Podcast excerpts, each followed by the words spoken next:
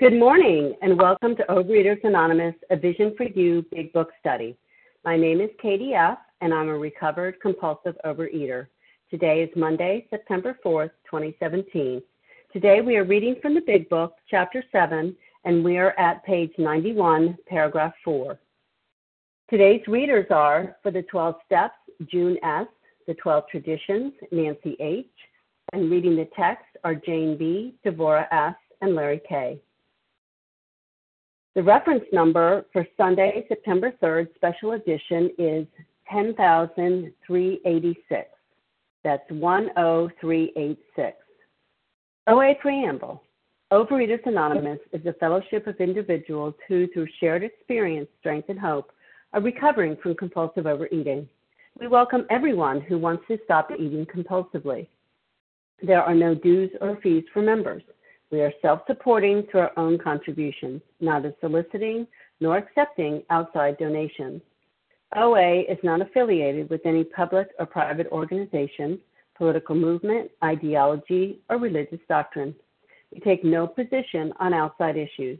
Our primary purpose is to abstain from compulsive eating and compulsive food behaviors and to carry the message of recovery through the 12 steps of OA to those who still suffer.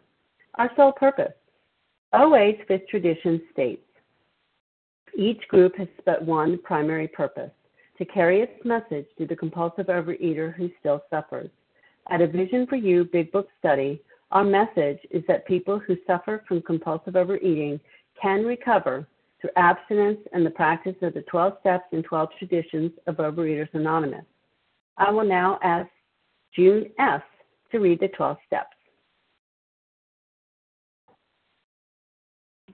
Good morning. This is June S. from New York. Uh, the 12 steps. One, we admitted we were powerless over food, that our lives had become unmanageable. Two, came to believe that a power greater than ourselves could restore us to sanity. Three, made a decision to turn our will and our lives over to the care of God as we understood Him. Four, made a searching and fearless moral inventory of ourselves. 5. Admitted to God, to ourselves, and to another human being the exact nature of our wrong. 6. We're entirely ready to have God remove all these defects of character. 7. Humbly asked Him to remove our shortcomings. 8. Made a list of all persons we had harmed and became willing to make amends to them all. 9. Made direct amends to such people wherever possible except when to do so would injure them or others. 10. Continue to take personal inventory, and when we were wrong, promptly admitted it. 11. Sought through prayer and meditation to improve our conscious contact with God as we understood Him, praying only for knowledge of His will for us and the power to carry that out. 12. Having had a spiritual awakening as a result of these steps, we try to carry this message to compulsive overeaters and to practice these principles in all our affairs. And thank you for the opportunity to be of service. Have a good day, everyone. Thank you, June. I will now ask Nancy H. to read the 12 traditions. Good morning, everyone. Happy Labor Day. I was going to say happy 4th of July. Oh, that's wishful thinking. Anyway, um, the 12 traditions of Overeaters Anonymous. One, our common welfare should come first. Personal recovery depends upon OA unity. Two, for our group purpose, there is but one ultimate authority, a loving God as he may express himself in our group conscience. Our leaders are but trusted servants, they do not govern. Three, the only requirement for OA membership is a desire to stop eating compulsively. Four, each group should be autonomous except in matters affecting other groups or OA as a whole. Five, each group has but one primary purpose to carry its message to the compulsive overeater who still suffers. Six, an OA group ought never endorse, finance, or lend the OA name to any related facility or outside enterprise, lest problems of money, property, and prestige divert us from our primary purpose.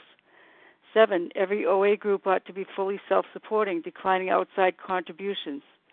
Eight, Overeaters Anonymous should remain forever non professional, but our service centers may employ special workers. 9. OA as such ought never be organized, but we may create service boards or committees directly responsible to those they serve. 10. Overeaters Anonymous has no opinion on outside issues, hence the OA name ought never be drawn into public controversy. 11. Our public relations policy is based on attraction rather than promotion. We need always maintain personal anonymity at the level of press, radio, films, television, and other public media of communication. And 12, anonymity is the spiritual foundation of all these traditions, ever reminding us to place principles before personalities. Thank you for the privilege of letting me uh, read. Thank you, Nancy. How our meeting works. Our meeting focuses on the directions for recovery described in the Big Book of Alcoholics Anonymous. We read a paragraph or two from the literature, then stop and share on what was read. Anyone can share, but we ask that you keep your sharing to the topic and literature we are discussing and that you keep your share to approximately three minutes. Singleness of purpose reminds us to identify as compulsive overeaters only. Our abstinence requirement for moderators is one year, and for readers is six months. There is no abstinence requirement for sharing on topic. This meeting does request that your reading, sharing be directly linked to what was read. We are sharing what the directions in the Big Book mean to us. To share, press star 1 to unmute. Once you are done sharing, let us know by saying pass, then press star 1 to mute your phone. In order to have a quiet meeting, everyone's phone except the speaker's should be muted. Today, we resume our study of the Big Book on page 91, paragraph 4. I will ask Jane B. to begin reading. She'll be reading two paragraphs and we will comment on both. Thank you, Jane. Yeah, thank you. Good morning, everyone. Happy Labor Day. Uh, we are on chapter the bottom of 91. When he sees you know all about the drinking game, commence to b- describe yourself as an alcoholic. Tell him how baffled you were, how you finally learned that you were sick. Give him an account of the struggles you made to stop. Show him the mental twist which leads to the first drink of a spree. We suggest you do this as we have done it in the chapter on alcoholism. If he is an alcoholic, he will understand you at once. He will match your mental inconsistencies with some of his own. If you are satisfied that he is a real alcoholic, begin to dwell on the hopeless feature of the malady. Show him from your experience how the queer mental condition surrounding that first drink prevents normal functioning of the willpower. Don't at this stage refer to this book unless he has seen it and wishes to discuss it. And be careful not to brand him as an alcoholic. Let him draw his own conclusion. If he sticks to the idea that he can still control his drinking, tell him that possibly he can if he is not too alcoholic, but insists that he, if he is severely afflicted, there may be little chance he can recover by himself. Okay, thanks. I'm Jane from JB from Florida, a recovered food addict.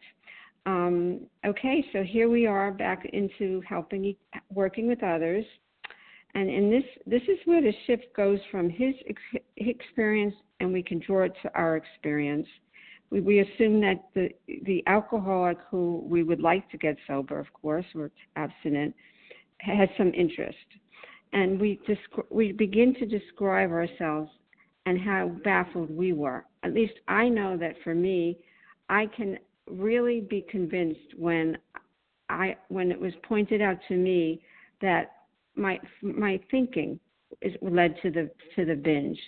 I needed to see that the struggle that started did not start in the in the food. It started in my mind. And when I show we says show him the mental twist which leads to the first drink. This is a very important part of the, the chapter because as in on page 35 in more about alcoholism it describes the mental twist and we can go into a little more detail about that but there's so many times I can remember that I I didn't even know how I got into a binge. It was just one minute I was thinking normally, and the next minute I was giving up a year of abstinence. And and don't ask me how that happened. And I knew that there was some feature that I didn't understand. And again, we're talking about myself as the food addict. I'm not focusing on the alcoholic. I'm really trying to I'm not trying to brand him like it says as an alcoholic. I'm only get, putting keeping the focus on myself.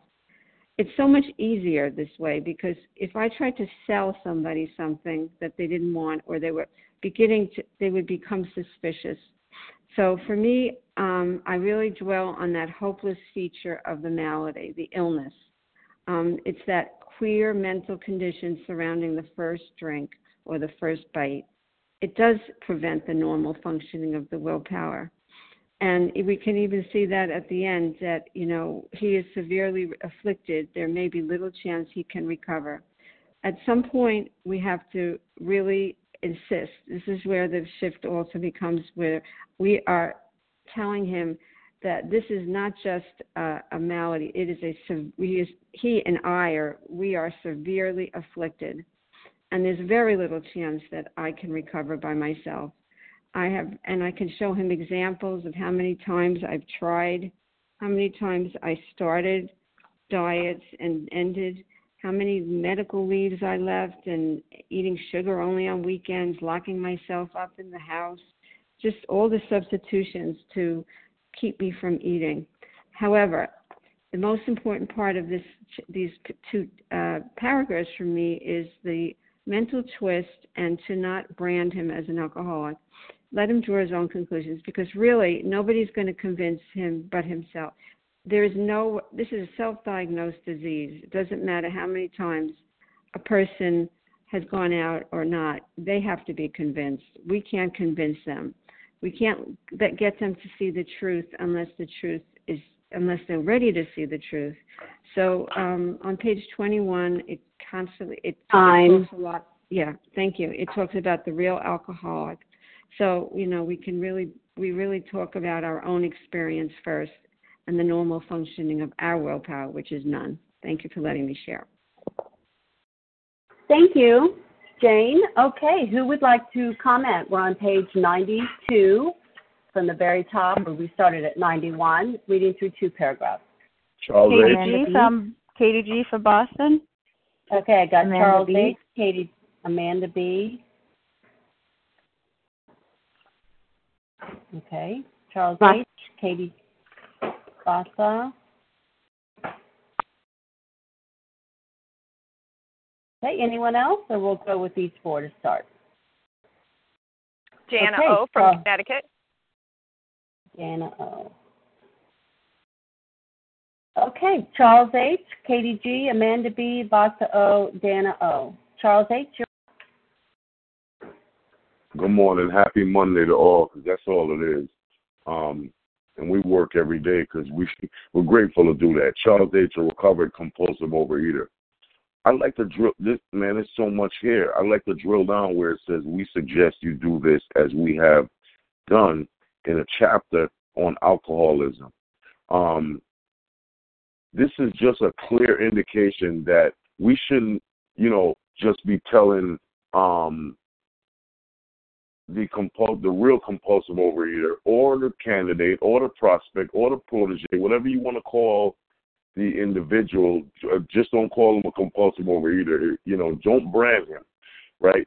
But this is a clear indication that the sponsor is just another compulsive overeater willing to hold a flashlight and, and show them the peculiar mental twist from, based from the big book's perspective and identify in with your own perspective. Um, we should be we should be uh, studying this text with our proteges. We shouldn't just be again. This is what it's saying to me. This is speaking volumes to me today. We should be spending time with that protege. They're not gonna know. They, you know, I've I've, I've, I've studied the text with many people, and many people keep falling down. Um, we fall down every day. you know, um, we fall down every day. So we should be studying this text. And there's several places in the big book, even in the third edition and, and in the stories that say, you know, chapter two and chapter three, chapter two and chapter three. Even in Vision You, it says, you know, we should refer to chapter two and chapter three. Because the real compulsive, if you don't know, you don't know. And these people are coming in right now. It's, you know, the summer's over, you know, so the sun ain't shining. You can't outrun the fork no more. You know, you never could. I never could. Can't outrun my mind. Um, so show them the, the, the peculiar mental twist that starts with that first one. And every time they pick up, every time I pick up, I gotta go to step one. I gotta go back to the beginning. I have to go back. You don't have to if you don't want to, but then don't get mad. Um, and don't blame the 12 steps in Alcoholics Anonymous if if if, if you're not following. It's an open book test, ladies and gentlemen. And believe me, I've relapsed. You know, you know what? I haven't relapsed because I ain't have recovery because I ain't studied this text and, and follow these instructions. I try to skip over it. What are you talking about? But he's talking about the mental peculiar twist. Show him from your experience. Show him Virginia Beach. Show him that about the ketchup. Show him about the orange juice and the things out of your story. Because only one compulsive overeater can reach another compulsive overeater. If you believe in this text, and if you induce this thing like how I induce binge foods, you will recover. You ain't that special that you cannot recover. And and with that, I pass. Thank you, Amy G, for your service. Thank you. This is Katie G. Um, no, I'm not. I'm Katie F. But now I'm calling. Okay, identity crisis. Okay, now I'm calling on Katie G. And next will be Amanda B. Thank you, Katie. Hi. Hi, Katie F. This is Katie G. You can be Katie G. Anyway, this is Katie G, recovered compulsive overeater, anorexic, and bulimic starting my timer. Yeah, I mean, if somebody told me I was a compulsive overeater, anorexic, and bulimic, I'd run the other way. Don't brand me anything. Like, go screw. Like, I can't handle you telling me what to do. But if you start telling me what your story is, and um, I don't know. I mean, I just love this um this uh, the amazing way that it tells me like the I guess it's the detachment, right? Like I'm not here to tell you what you are. And it can be so confusing coming in here when there are hard eaters. And you know, there are a lot of people when I when I'm asked to sponsor them, I explain what it is I do, and then I say, "Look, you may not have my disease. You may not need to weigh and measure your food and work a structured program and follow the book and put your program first so that you can live your life." But I do. Why? Because my eating, my not eating, my starving, my thinking, you know, that first bite pre- prevents normal functioning of the willpower. So I got to graduate from college, and that was the last functional thing I did. And then carefully, brick by brick, you know, bit by bit, my life was torn down by the disease of compulsive overeating, anorexia, and bulimia. And I cannot control my eating. And if I get into the ring with the food, it is going to kick my butt. And so I share these stories because that is the only way that's that's all I have, right? That's what I have. I have the story of what happened to me and how following the directions in the book has changed my life.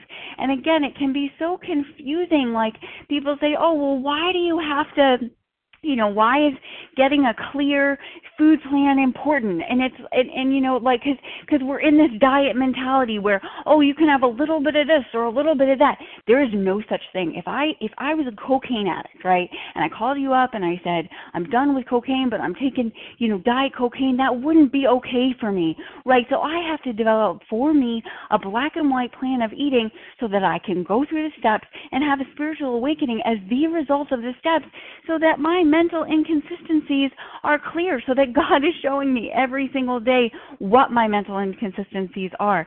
But you know, as so many places in the book say, it is not for me to stand on my soapbox and say, Thou shalt do this. It's up to you. You can draw your own conclusion because frankly, if you if you start working with me and you don't have the disease I have, you're not going to do what it is I need to do to stay alive today one day at a time. And it is a privilege to do this one day at a time shoulder to shoulder with all of you. And with that I pass. Thank you, Katie G. Okay, now Amanda B, you're up, followed by Vasa O.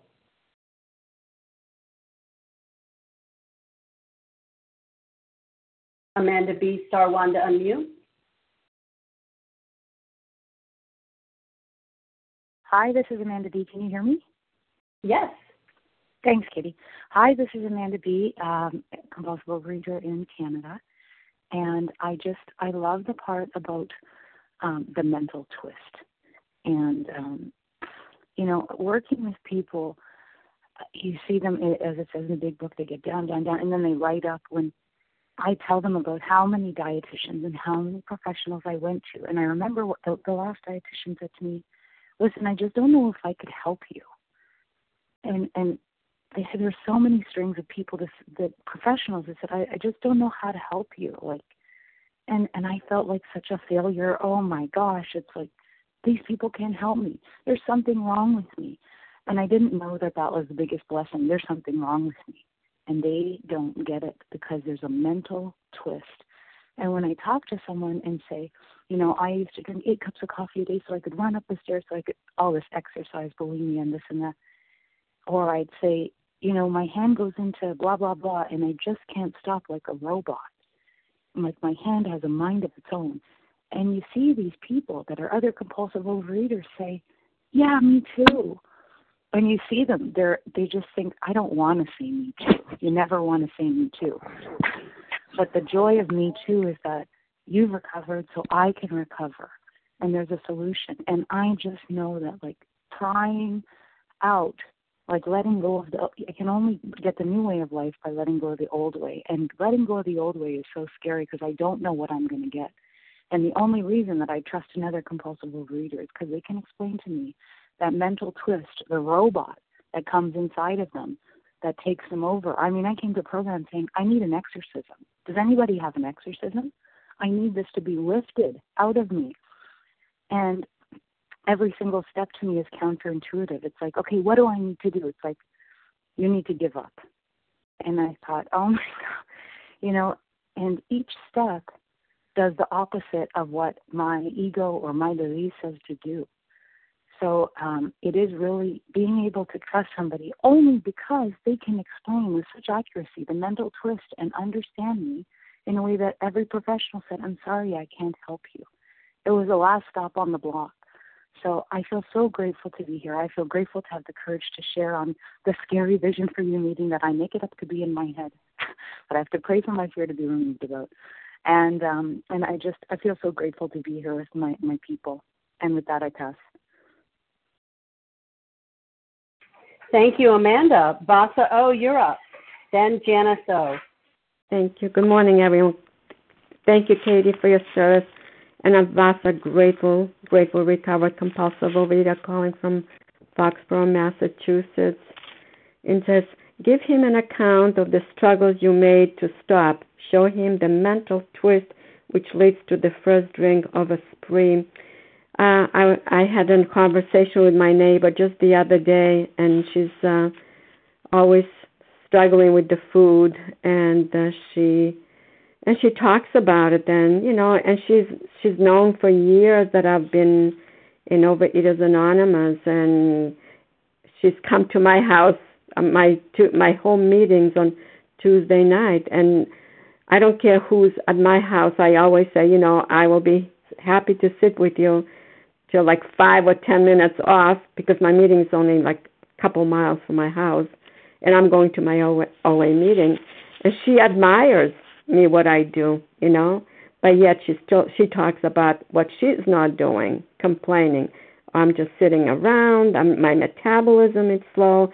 That's why I'm not um, losing any weight, and whatever, you know. And um, I just tell her what I do, and I tell her about the allergy and how she says, You're still doing that? I feel so sorry for you. You've been doing that for 32 years and you cannot have this or that. I said, no, don't be feel, don't feel sorry. I I am so thrilled that I found out that I have a disease uh, or that I learned about my allergy. I cannot put those uh, alcoholic foods into my body.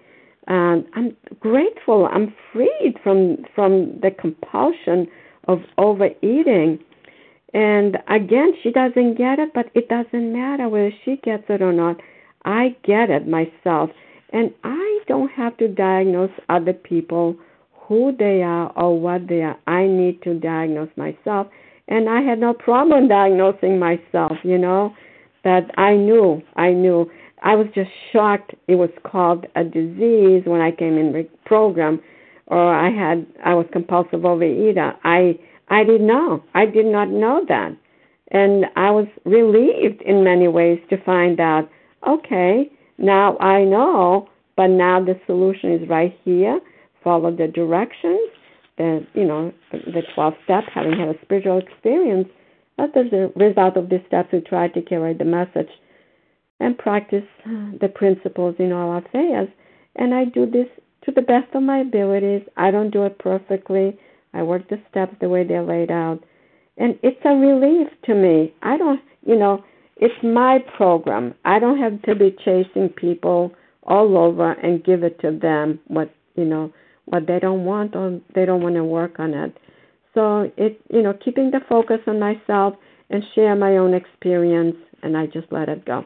Thank you for letting me share, and I pass. Thank you, Vasa. Okay, Janice O, you're up, and then we'll open it up for others.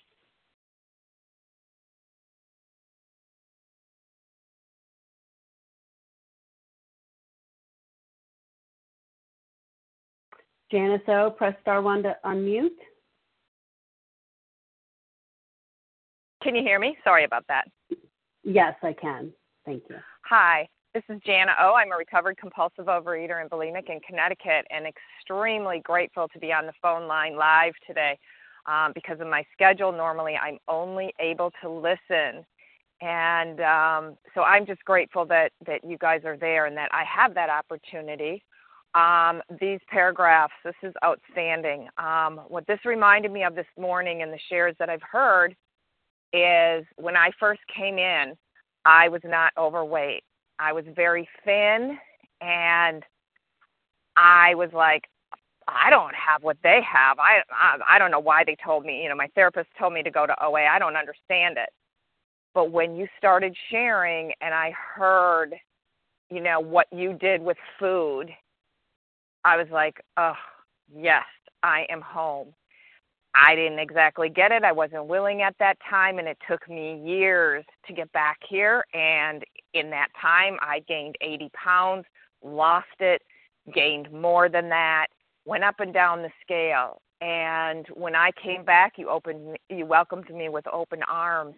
And again, I heard what you did with food, and I knew that's what I do, and that I belonged, and I was willing to put the food down and work this program that I might have the rest of the gifts of the program, that that obsession and compulsion would be removed.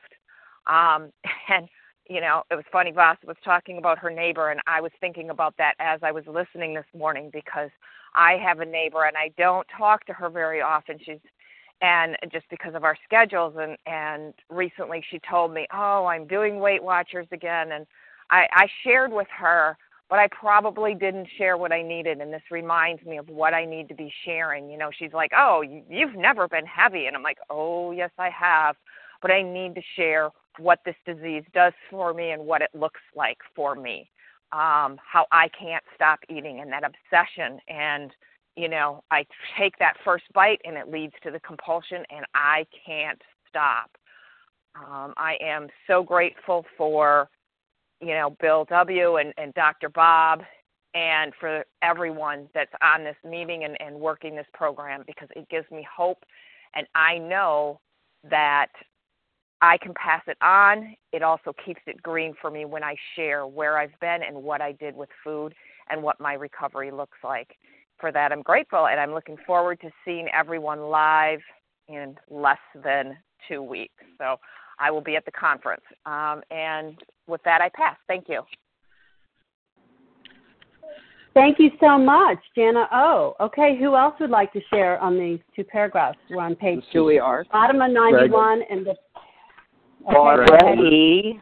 Lisa B. J. Larry J. One second. Okay, I'm going to cry. Don't. Elizabeth C. Okay, you're making it worse. Now I'm forgetting all the ones that I heard. I have Julie R. Then there was someone, um, Larry. Lisa B. Larry Barbara K. E. Craig Anita J. Craig B. was the second one. Okay. Anita Barbara J. E. Yes, I got you, Barbara E. Thank you. Elizabeth Ciao. C. Elizabeth C. Lisa Melissa B. Cat- Lisa B. I got you. Okay. Kim G. Melissa. Yes, Kim G. Leah. M. Leah M. Okay, that's Melissa. a long list. I'm going to stop there. Uh, I'll put you in there, Melissa C. Um, okay, Julie R., Craig B., Larry K., Lisa B., Barbara E., Greg, I guess it's Greg B., um, Barbara E., Anita J., Elizabeth C., Kim G., Leah M., and Melissa C. Okay. That's one, two, three, four, five, six, seven, eight, nine, ten. 10 divided by 25, you all get two minutes, two and a half minutes. Do you want to share? Go ahead, please, um, Julie R. Hi, thank you, Katie. Julie R., recovered compulsive overeater. I don't have my book in front of me, but you know the the gist of this is, you know, it's all about letting the person that you're talking to know the fatal nature of this disease, right? You know what identification is so key here, and you know if, that person's a real alcoholic, you don't have to do anything but tell your story, the hell, the torture, the depths of despair that you went in. Um, some of us, you know, have gained a lot of weight. Some of us are underweight, whatever. But it's the hell that is in in in our head. And you know what? I can't have somebody lecture me because that doesn't work. I mean, I've been bribed all my life. I'll give you a thousand dollars if you lose ten pounds from my parents. I'll do buy you a new wardrobe. None of that stuff works. I have got to talk to somebody who has done things that I have done with food and has the kind of brain that I have. So it's like first of all I've got to figure out if that if this person that I'm going to make this approach to is a real alcoholic because um somebody else said our rooms are full of moderate eaters and when moderate eater sponsors somebody like me it's really ugly because I I don't know what moderation is. I don't cannot pick up any of my alcoholic foods even for one bite. And you know the the key thing here is that complete entire abstinence, right? Before we start working with somebody, you got to be clear-headed because when I'm drunk on food, I am not listening. So you know it I have got to identify with somebody, and that's what happened to me every time I came back to OA even when I was in the rooms, it was because somebody talked to me about where they were and where they're not now and into the solution. And with that, I pass. Thank you, Julie R. Okay, next is Greg B., followed by Larry K. Press star one to unmute, please. Hi, this is Greg. Can you hear me? Yes, thank you. Good morning. Thank you so much for your service. Good morning, Greg B. Covered compulsive over here in California. Yeah, I love this part of the book. Uh, for many years, uh, I I didn't pay attention to this part of the book, and uh, I would just tell everybody what my story is, and tell everybody what they should eat, and tell everybody. That doesn't say tell everybody everything you know and convert them. Uh, it says don't be a reformer, don't be an evangelist. So practical experience shows that nothing will ensure us immunity like this step. So we do this for ourselves, and we do it for ourselves. We want to help people, but I'm not a saint. I'm not Jesus. I'm just another person that had this experience, and that's why this program is so effective. Is because we've had the experience. Uh, I agree with what people said. That you can't be drunk. If if I went into AA and I was in, I have been in AA for a long time before OA. Uh, if I went into AA drunk and I was telling people what to do, they'd think I was ludicrous and crazy. Yet in the rooms of OA, there's a lot of drunk people walking around. You know, bless them. You know, I I spent time doing that too. Um, I need to have uh, the experience myself, but I also need to listen. I need to listen to the prospect because nothing will drive somebody away. as a bunch of preachers, and we got them here. I'm one of them. You know, I'll get on my soapbox and I'll tell you how to work the program and what works and Vision for You and Big Book and stuff, all this stuff. Listen, tell me your story. Tell me about yourself. What brings you here today? You know, if they are an alcoholic like me, they'll take to the program. They'll, and even if they are an alcoholic and they're not ready at that point, they might come back later. Um, might resemble all those uh, behaviors. So we do it for ourselves to keep us sober, but at the same time, it's an avocation. You know what's beautiful about this program and everybody on this line, we're not getting paid for this. You know, we're doing this because we love it. We're not doctors. Thank uh, thank higher power for that. We're not nutritionists. Uh, no, nothing against them, but you know, we've we're we're um, taking our own medicine here, folks, and and that's beautiful. That's what's so beautiful about the 12 steps. So, I'm great in California, grateful to be abstinent recovered, and uh, I'm going to keep coming back. And when I can actually be live on the meeting, that's uh, amazing. So, thanks everybody. Pass. Thank you, Greg. Okay, Larry K., you're up, followed by Lisa B. Good morning, Larry K., uh, recovered compulsive overeater um, from Chicago. I I like what Greg had to say. Um, makes a lot of sense. The um, you know, it's interesting. Um, there, there's a reason why advice fails. Um, to be fair, you know, we we all it's the human condition. We want to tell other people how to live. We can't help it. You know, we all have strong points of view, and we believe that others should do or think as we should do, and and, and most of us are, are all too uh, comfortable expressing those those view to others. I know that I can be at times, whether they they're interested or not in those those things. But one of the reasons that I don't, I try my best not to offer advice. I just draw draw you know someone to my experience. You know, um, you know, I say things like, uh, "Look, I could stop. I stopped hundreds of times. It's just true. I just couldn't stay stopped." Rarely do I meet someone in the throes of this disease that say, I, I, I just can't relate, Larry. Can't relate to that at all. No, they, they can relate completely. They, they're like, yes, yes. You can see their head bobbing up and down, right? See, research, you know, I know a little bit about research and why advice, uh, advice fails. Um, in studying this, there's uh, some theories that informs us that whenever we, whenever someone tells us what to do and how to do it, we respond the way humans respond, which is with a defensive defiance. And the reason the research suggests the reason we do that is we want to maximize our personal freedom and our own decision making. We don't want to be told what to do. So even if we hear something that makes perfect sense, if it's expressed as you know you should do this, we are going to have that defensive defiance because we want to maximize our personal freedom in decision making. So we know that telling others what they should do, even if it's reasonable advice, which it often is, rarely, if ever, works. But you'd never know this by the endless roster of, you know, we see self help books, we see advice gurus, we, you know, as Greg says, people on the line. Could be me at times. I hope not, but, um, but I, I really try not to tell other people what to do. I just tell them about what happened to me and if they're interested interested to learn more, I'll share more on what I did. That seems to be a, a prescription that's worked for, for 90 years. With that, I'll pass. Thanks.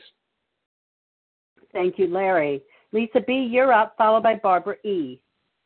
Good morning. This is Lisa B., a recovered compulsive overeater in Greenville, South Carolina. And what stands out for me is show him the mental twist which leads to the first drink or of a spree. We suggest you do this as we have done it in the chapter on alcoholism. If he is alcoholic, he will understand you at once.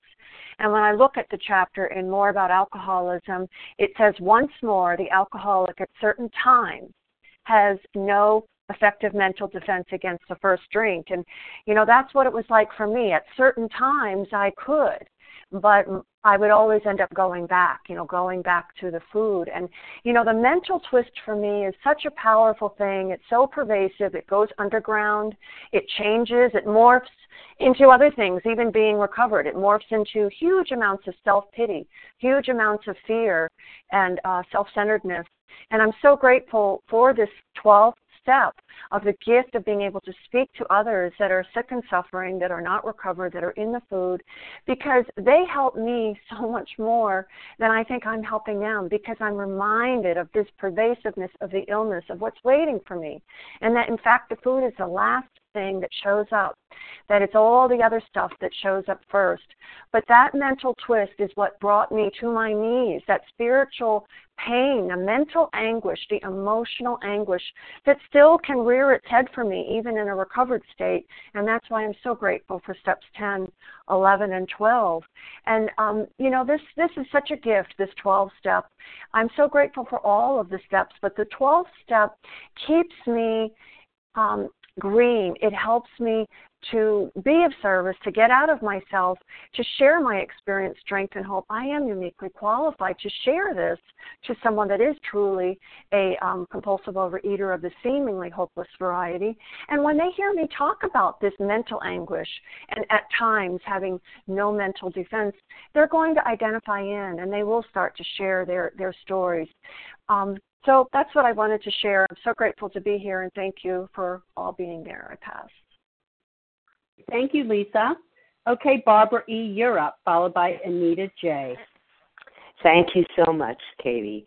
I'm so glad to be here today. Happy Labor Day to everyone who's still working out there and is getting the day off.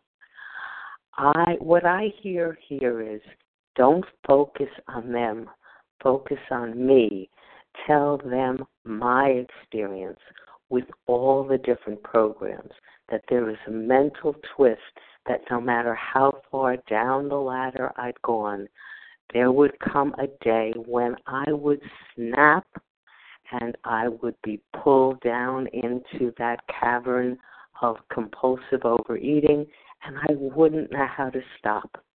Uh, I wouldn't know when it would happen. I wouldn't know why it would happen. Sometimes it would come just at the most inconvenient time. And I could overeat on anything. But I had certain foods that I knew I could overeat on. I told them about my gaining weight and losing weight. I didn't focus on God. This was not the time I felt to focus. They had to decide for themselves whether they fit the pattern of a true compulsive overeater. If they didn't, they didn't. If they did, they might get that little seed, that little glimmer of hope that there might be something for them. When I went to my internist many years ago, he asked me if I would be interested in speaking to someone in OA that was a patient of his. I did, and she focused on God. I wasn't ready for God. I wanted to lose weight and live in a normal body, so I never went to a meeting. Then, years later, a neighbor who needed to lose weight, whose goal was to lose weight, said, I just started going to a meeting. Would you be willing to go?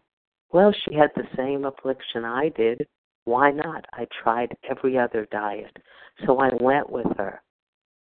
And it was wonderful. I was finally there. I recognized myself. I wasn't in denial. I knew I was a compulsive overeater. I had this glimmer of hope in me that if they could do it, I could do it gradually I got introduced to the concept of a higher power. I was willing to accept that. I put my higher power in a sponsor. That was dangerous because when she fell, it shook me to the core. I realized I needed to find a different higher power. It was the rooms.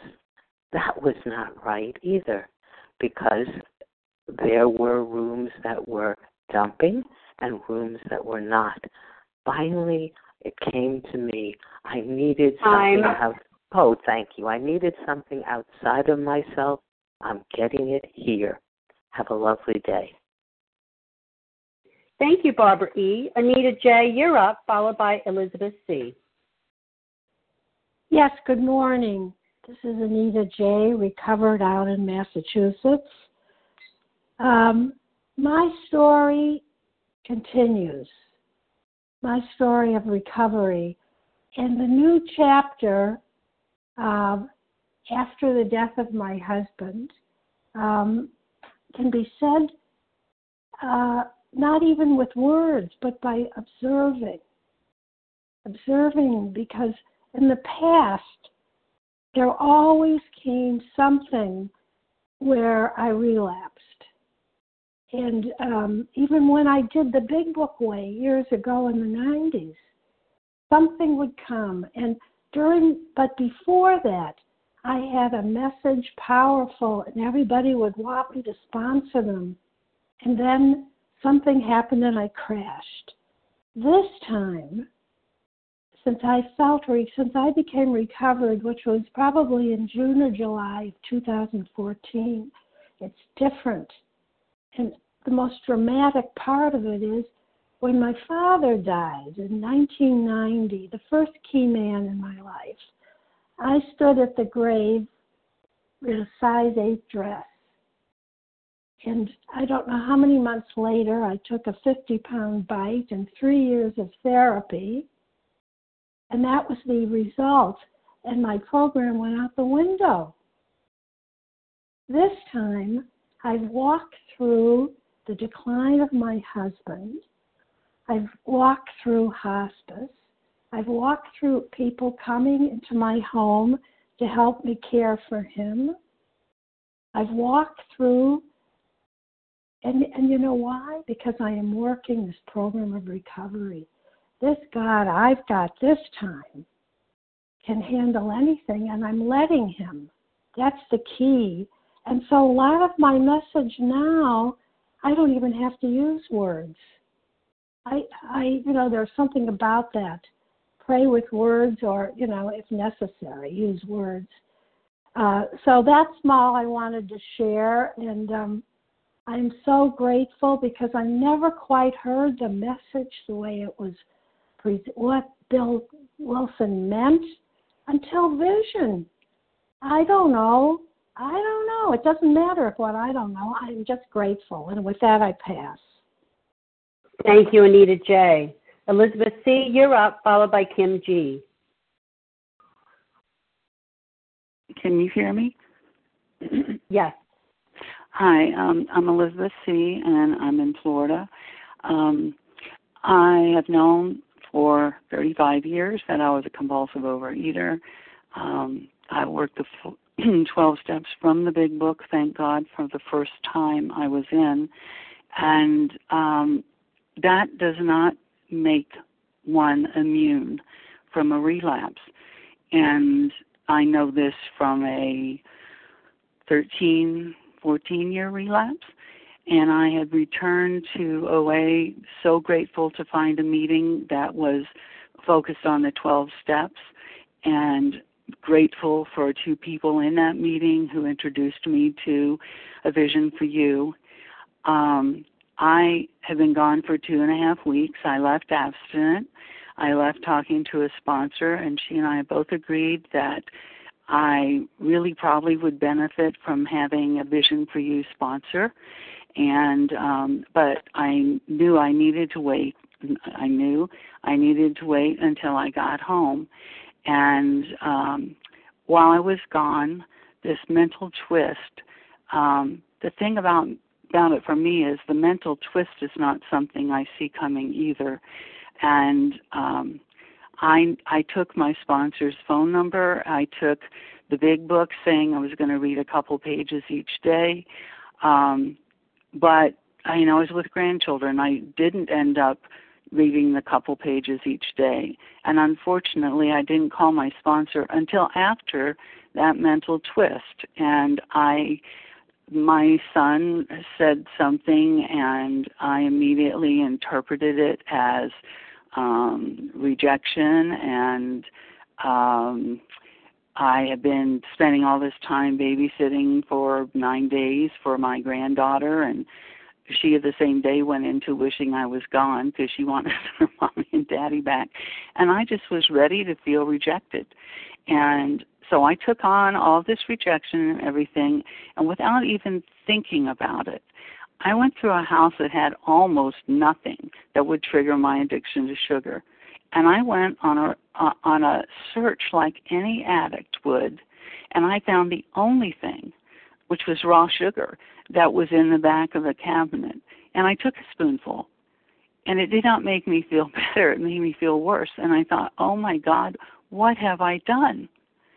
And I then emailed my sponsor an extended email and told her I wasn't going to be able to lead the meeting I promised to lead when I came back because I wouldn't have my 30 days of abstinence. And since I did that, I have been now struggling with the craving. Um, Fine. And and I just know I need a, a Vision for You sponsor. I le- like to leave my number because I can't stay on for the second hour. Um, my number is nine four one seven eight two four four nine two, and I'm not listed in the um, directory yet. Thank you. Thank you, Elizabeth C. Okay, Kim G, you're up, followed by Leah M, and if time, we'll have Melissa C. Thanks, Katie. Good morning, everyone. My name is Kim G. I'm a recovered compulsive overeater you know, you know this book. I love this book. Why is this book 80 years old, and why is it still relevant today? I mean, after all, in the 1930s, right, we had phones that were attached to the wall, and now we have cell phones. You know, Henry Ford was doing those first couple cars, and now we're probably going to have self-driving cars in the first in the next couple years. And that's because the disease hasn't changed any. The allergy, the body is still the same, and specifically the alcoholic brain hasn't changed, that mental twist hasn't changed. So the way that we approach others ha- doesn't need to change. You know, I think of, the, of Bill's story. How does he weave his story? He talks about the way he drinks, the way he feels, and the way he thinks. That hasn't changed in 80 years. The progression of the illness from fun and excitement to necessity to oblivion hasn't changed. So it says here talk about your struggles to stop, talk about the allergy, once it's triggered my inability to reasonably predict how much I'm going to have. And it says, show him the mental twist which leads to the first spree. Why can't I stay stopped? And when I look at this this way, it makes me understand why I wasn't very effective for many years in Overeaters Anonymous. Because when I was told to tell my story, I would talk about being a 12 years in Catholic school kid. I would talk about the fact, you know, hey, I'm 50 years old. I've never been married. I don't have kids. The dogs are the center of my life. I've just taken this group of 300 people listening and probably eliminated 95% of you. But if I talk about the allergy of the body, about what my uncomfortability at a family function, and I pick up that food, I now am in the bathroom eating because I cannot stop. Or the torture and the fear of not eating. Because you see, for someone like me with an alcoholic brain, when I put down the food, life gets loud. And I don't know how to shut it off any other way but to put down the food, I mean to pick up the food again. And we talk about wanting to give hope to the newcomer. I absolutely believe that. But the first thing we have to do is we have to sell the hopelessness. Because until I understand that I am screwed, that I have an allergy of the body that is never ever going to change, and a mental obsession which will always convince me to go back to the food, your hope means nothing to me. So we are not selling the 12 steps. What I am doing right now, what we're doing with the prospect is I'm selling the need for the 12 steps. And with that, I pass. Thank you, Kim. Okay, Leah M., you'll be our last share, and Melissa C., if you could stick around for the second hour, that would be great. Thank you very much. Tell him how baffled you were, how you finally learned that you were sick. You know, the big book has a statement that says, uh, you know we have recovered and have been given the power to help others and this is where the power is is in the identification process you know when i'm talking to a prospect and the big book here you know has a very specific technique that it's laying out. I like to call it you know casting the line. You put the bait on the hook you cast out the line and you slowly uh and methodically kind of reel it in. Um, because what I'm doing in in sharing my story, giving an account of my struggles and the cunning, baffling, and powerful nature of my illness is that you know I'm I'm aiming to produce a crisis by relating the seriousness of my own experience. It's kind of like turning the screws. You know that uh, I stopped thousands of times, thousands of times, but I could never stay stopped. I couldn't stop once I started, and I couldn't stop from starting again. And um, you know, I would talk about putting down food, becoming abstinent. Uh, you know, a phrase that many people are familiar with. But I would describe, you know, when I abstain from my binge foods, when I'm off of them for a while, I start to feel uncomfortable. I start to feel deprived. I'm impatient. I'm on edge. I feel restless, irritable, discontent. And those feelings and those thoughts start to build up and crowd my mind. And it gets so loud that I have to shut them up. And the only way I know how to shut them up is to take that first bite. And, you know, uh, I, I would go to bed night after night after night crying that this disease was wrapping its talons around my neck like a tight noose. And when I said I wasn't going to eat like that again the next day, I meant it. You know, I didn't want to live that way and again anymore. I meant it. I meant it. And then I would eat again and again and again and again and again and again and again. And taking that first bite you know, seemed like the best idea, you know, after all those tears, after all those tears. I didn't understand what I was up against. I didn't know the depths to which this disease would grab me by the roots of the hair and drag me around. And, you know, if someone is a real compulsive overeater, they identify in. And, you know, that is the power of carrying the message. We're not here to preach. We're here to share our experience that we no longer live that way. And with that, I pass. Thanks. Thank you, Leah M. Okay, and thank you to everyone who shared. Please join us for a second unrecorded hour of study immediately following closing. The share ID for today, Monday, September 4th, 7 a.m. meeting is 10,387. That's 10387. We will now close with a reading from the Big Book on page 164, followed by the Serenity Prayer. Will Deborah S. please read A Vision for You? Our book is meant to be suggestive only. Hi, good morning, everyone. My name is Deborah S., and I'm a recovered compulsive overeater. Our book is meant to be suggestive only. We realize we know only a little. God will constantly disclose more to you and to us. Ask Him in your morning meditation what you can do each day for the man who is still sick. The answers will come if your own house is in order. But obviously, you cannot transmit something you haven't got. See to it that your relationship with Him is right, and great events will come to pass for you and countless others. This is the great fact for us. Abandon yourself to God as you understand God. Admit your faults to Him and to your fellows. Clear away the wreckage of your past. Give freely of what you find and join us. We shall be with you in the fellowship of the Spirit, and you will be and you will surely meet some of us as you trudge the road of happy destiny. May God bless you and keep you until then.